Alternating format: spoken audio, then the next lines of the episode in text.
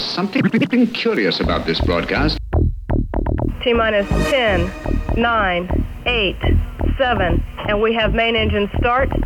5, 4, 3, 2, 1, and liftoff. This is TGP nominal. Extra. All systems remain nominal, nominal, nominal, nominal.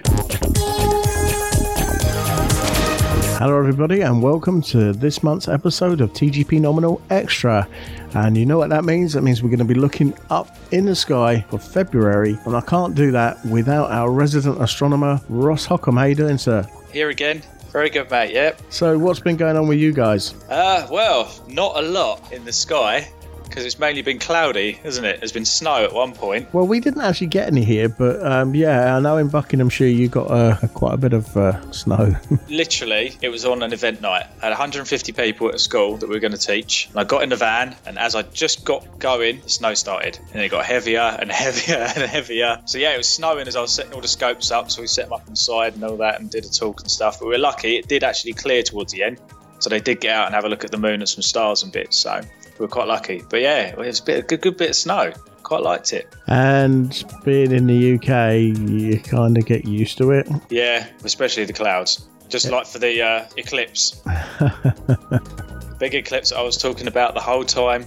And would you believe it? Usually, a full moon gets through most cloud. You can generally kind of see it. And if you get a scope on it, you can still see quite a lot of detail and stuff like that. But oh, mate, this was 100% the thickest cloud I think I've ever seen in my life. I couldn't even see like where the moon was glowing through or anything. So I got up at 2 a.m., had a look, rubbish, went back to bed. Got up at about 3:30, had a look, rubbish. I thought I'm not going to stay up all night if it's going to be like that.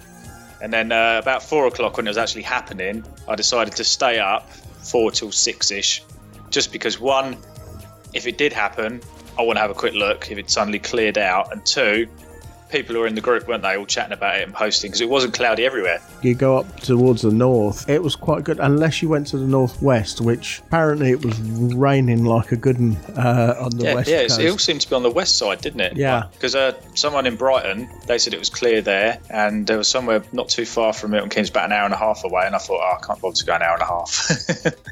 I saw it before in 2015 or whatever, so I was quite lucky. yeah. But yeah, because I was going to go out, actually out, out, and set up for the whole night and then watch Jupiter and Venus rise, but unfortunately, nah.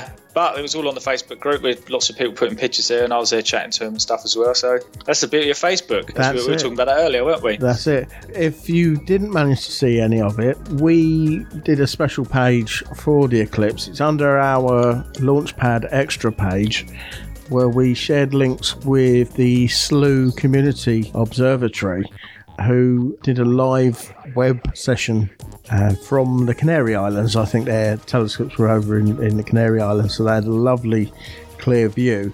And if you go onto our TGP Nominal Launchpad Extra page, you can see the recordings from that live session on there. So we'll keep it on there for a little while until something big comes up again, and then it'll be disappearing, and whatever the new thing will be. what will be, will be. So we're going to take a short break, and when we come back, Ross is going to tell us what's going on in the skies for February.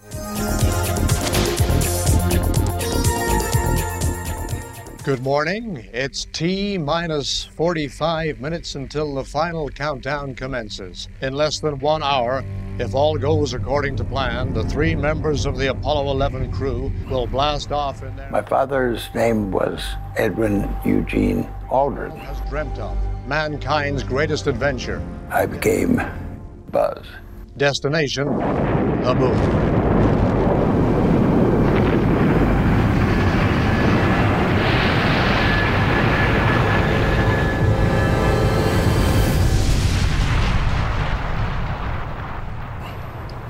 We looked back at the Earth and watched it get smaller. Oh, it was beautiful. Apollo 11, this is Houston. I've got the morning news here if you're interested. Over. Go ahead, Houston. An Irishman has won the world porridge eating championship by consuming 23 bowls of instant oatmeal. I'd like to enter Aldrin in the oatmeal eating contest next time. He's on his 19th bowl. Roger. Human nature and curiosity is to explore the world around us. And the world around us includes way beyond. Eagle Houston, you're go for landing. Over. Identifying. Go for landing. Roger, 1202, we copy it. We're go. Same type. We're go. Okay, engine stop. We copy you down, Eagle. Beautiful view. Magnificent desolation. The next generation of explorers should not ever give up.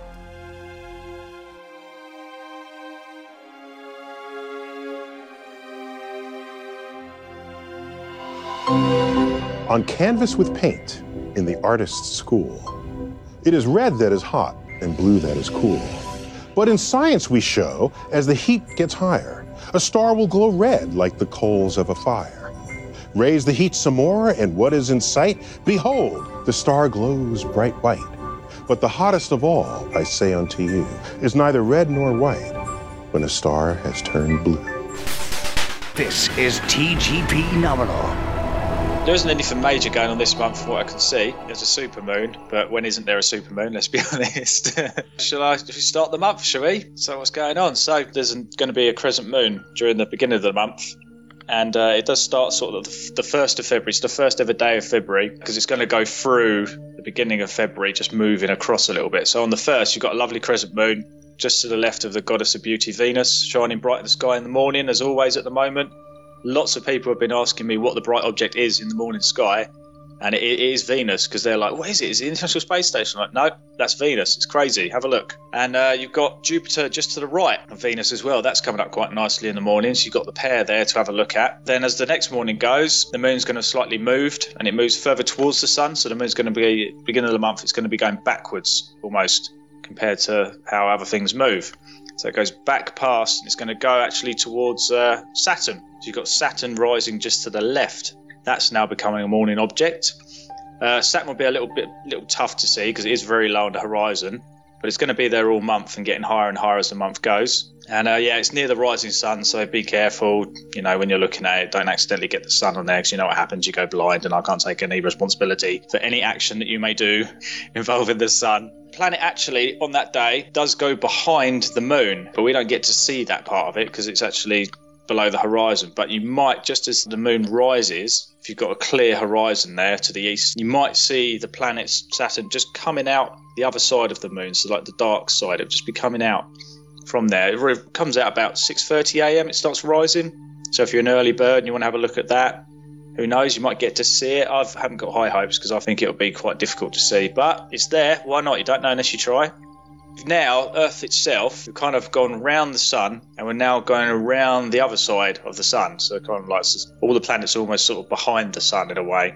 So, because we're going around the front of the sun, as I call this part for some reason, all the planets have moved from one side to the other side because we've gone past. So they're all now becoming morning. And slowly they drift through the day and they become really good night ones. So we're going to go back around and then pass them again as the year goes on. So we'll be getting better views of them. So it'll be really good.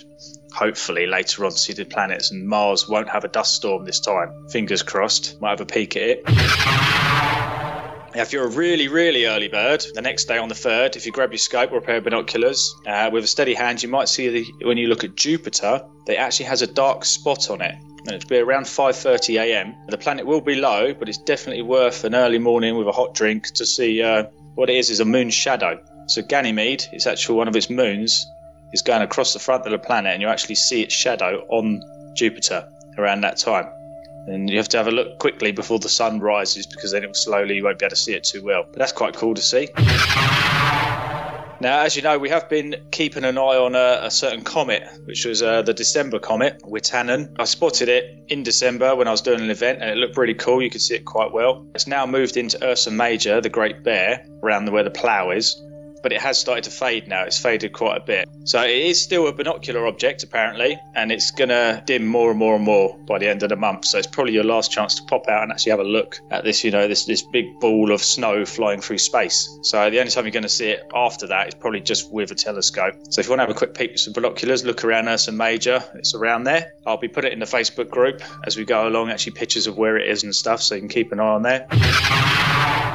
If you fancy a minor planet hunt, then uh, there's a nice lump of rock called 532 Herculina, and it reaches opposition on the 6th. I've never heard of this, so I had a little look at what it was. Uh, it's, it's pretty much just like a large asteroid. So on the 6th, it will be up that you can have a look at. It was actually discovered on April the 20th, 1904 by Max Wolf. His real name is Maximilian Franz Joseph Cornelius Wolf, to be precise. There's a name. I can understand why they shortened it to Max Wolf, because you wouldn't want to shout that. You can imagine his mum shouting that when he's been bad. Is it- Maximilian Francis Joseph Cornelius Wolf. Sounds like some baddie from a Sherlock Holmes book. yeah, well, Maximilian and Cornelius, they always seem to be uh, baddies' names, and then Wolf as well. yeah. Yeah, he was a German astronomer, but I think it might have been named after Hercules, funnily enough, because, you know, Herculina, or after an unknown woman of that name. Because apparently the bulk of asteroids that he discovers, he discovered quite a few around that, that sort of date, the same date. They're all named uh, after characters in operas. Now, I don't really know many operas, and haven't really seen any, so who knows? There might be a Herculina in there. On the 9th, the moon again is starting to creep back into the evening sky. So it was in the morning during the beginning of the month, and now it's in the evening. And it's going to be a nice thin crescent that's going to look fantastic for a scope because the crescent ones always look really, really cool. when You look for a telescope, so you get loads of detail off of the shadow and that, and where light's hitting.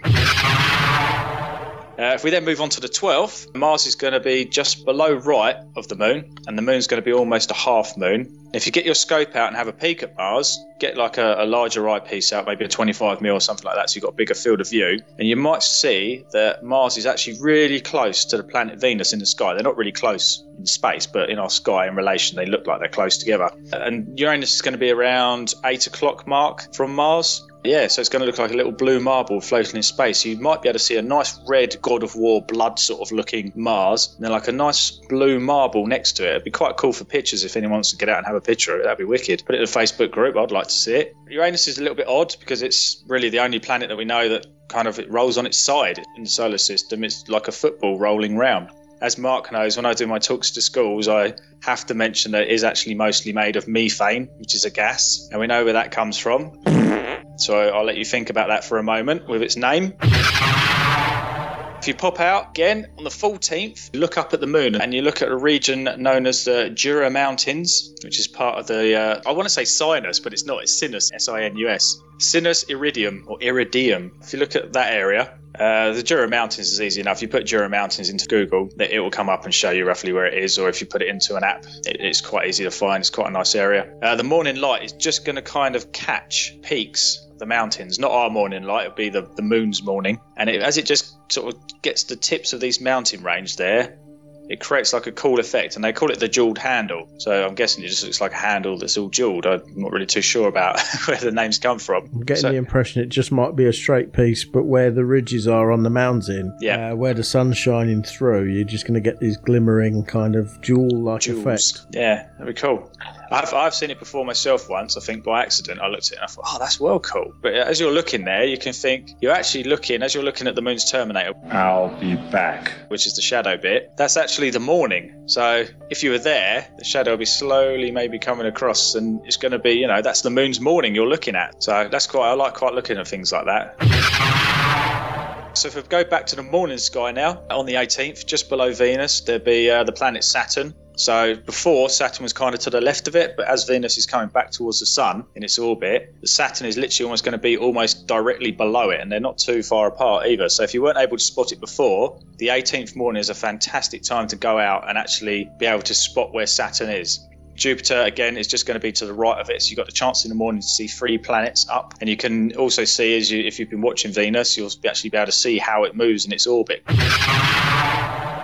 The next morning, so the 19th, you'll see that Venus has moved again, and this time it's gone past Saturn, so it went over the top of it towards the sun, so towards the left, and uh, you can actually see how far it has moved in one day. So you can see how quickly it actually does actually move in the sky. With it and Saturn, and then the star. I don't know this star. I know you sent me you sent me a constellation thing, didn't you, of all the correct terminology.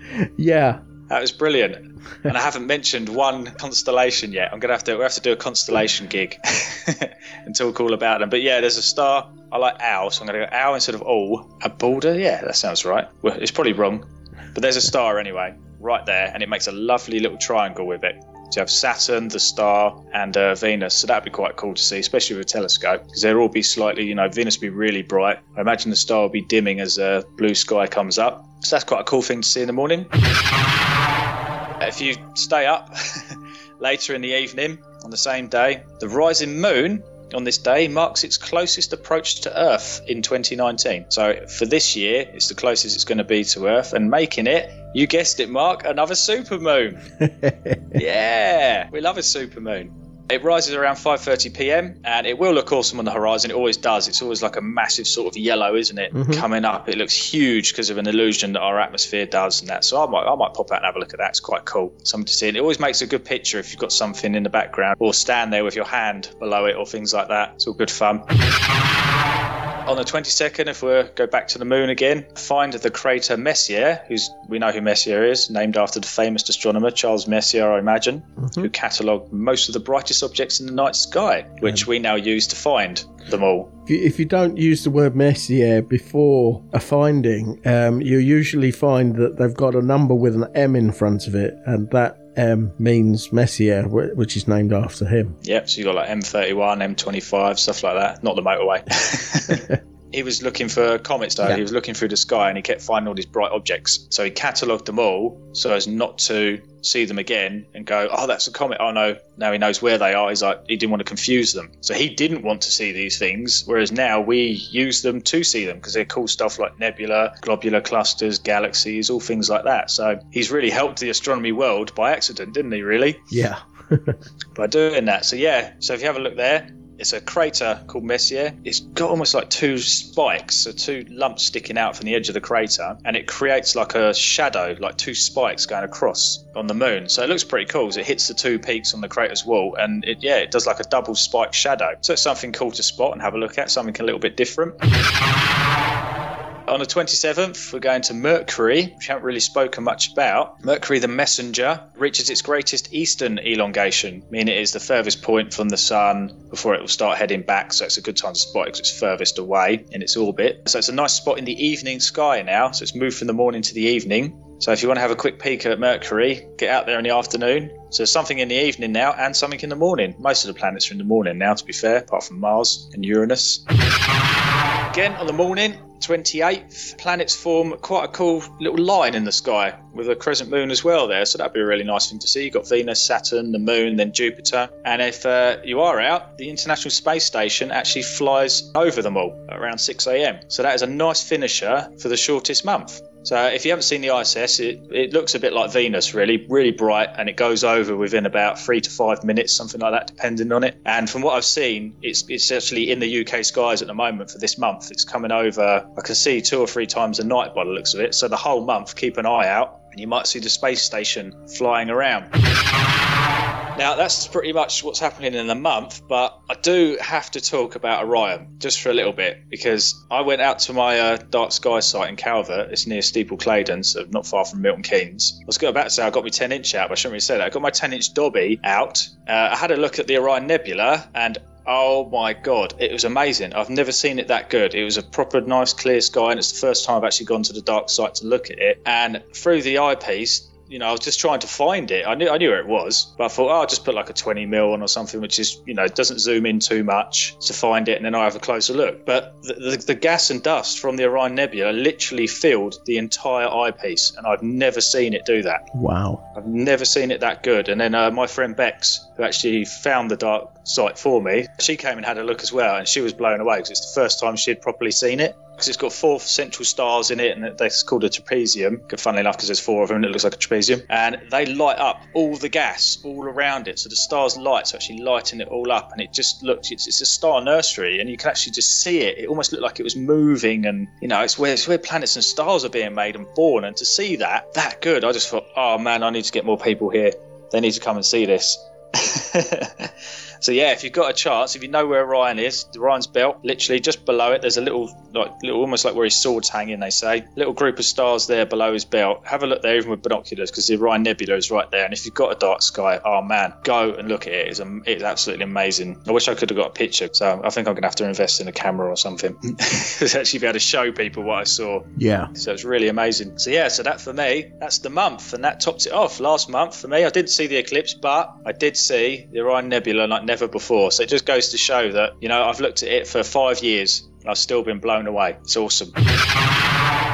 What's coming up for you guys over February? I think we might I may have covered it a little bit in January, but it would be good to speak about it again so that people know what's going on. I'm booked up now till like October, I think November. The people are starting to book me. I'm doing sort of one a month events, but most of them are kind of private things, you know, schools and clubs and stuff like that. Because you know, I'll teach anyone. I love chatting to people. But the big things we've got, which is a big public event, is Dunstable Downs. And uh, from the 12th to the 15th, uh, they've actually got Dark Sky Wales there. They're there all week, apparently, and they're going to have their planetarium. There's talks, there's going to be scopes, and all sorts of cool stuff to do. So there's family days and adult days and stuff like that. So if you go on their website, Dunstable Downs, or you can have a look on ours, UK Astronomy on Facebook or on the website. We have information there about it as well. And I'm actually quite honoured to say that I'll be there as the main speaker with all my telescopes as well. I'm only there on the 13th and the 14th because uh, unfortunately work gets in the way and stuff like that. But the 13th is going to be like a, just a family night where I'll be talking,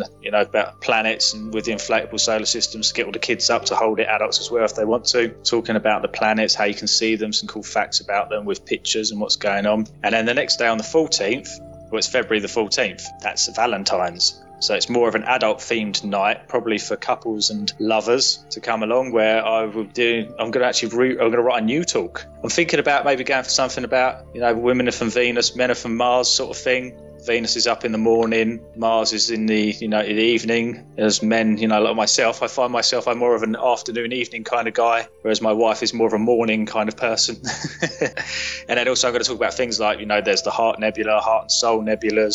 There's a uh, there's a Diamond Ring cluster as well. There's actually a nebula that actually all the dust looks like a heart and things like that. So I'm going to tie in all that romantic stuff for the couples there. So there's, there's quite a bit that I'm going to try and tie in, and you know, what's more romantic than hopefully having a clear night under the stars and going out and seeing some cool stuff. So yeah, the 13th and the 14th I'll be there. So if you want to come along and meet me and say hello, put a face to the name. I'm quite a nice person, generally.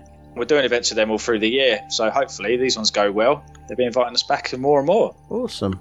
Spamhead Productions are a small independent sound recording company based in rural Hertfordshire. We specialise in creating content for all your podcasting needs, whether it be field recordings, vox pops, or capturing the atmosphere during social events. Editing is a very time consuming job, so Spamhead Productions are on hand to take away some of the burden for you. Just advise us on how you'd like your content to sound, and we will do the rest. We can even help you design and manage a website for your podcast too. Visit us now, spamheadproductions.weebly.com. That's spamheadproductions.weebly.com.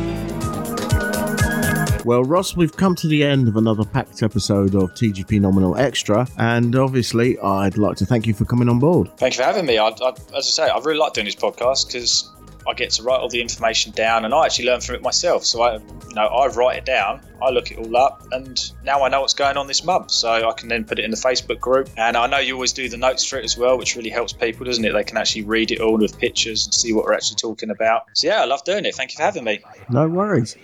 And obviously, we'd like to thank everybody out there for listening to the show. Don't forget, we're going to have a special coming up later on in the month, hopefully, where we're going to be talking about Field of Force Day. So uh, stay tuned for that, and we will talk to you all again really soon. Well, that about wraps it up for this episode of TGP Nominal. If you want to get in touch with us, then Send an email to garbagepod at virginmedia.com, where your input is our output. or click the social media icons at the top left of the page over at tgpnominal.weebly.com. If you would like to subscribe to any of our podcasts, you can do so via iTunes, the RSS feed, and also Stitcher and TuneIn On Demand Radio. And you can listen to me going solo, bringing you the latest in movies and home theater for regular people in the Widescreen podcast over at widescreen.org. Don't forget to rate and review us. If you like what we're doing here, then why not buy us a pint by clicking on the donate button on any of the podcast pages. And don't forget to spread the word about us.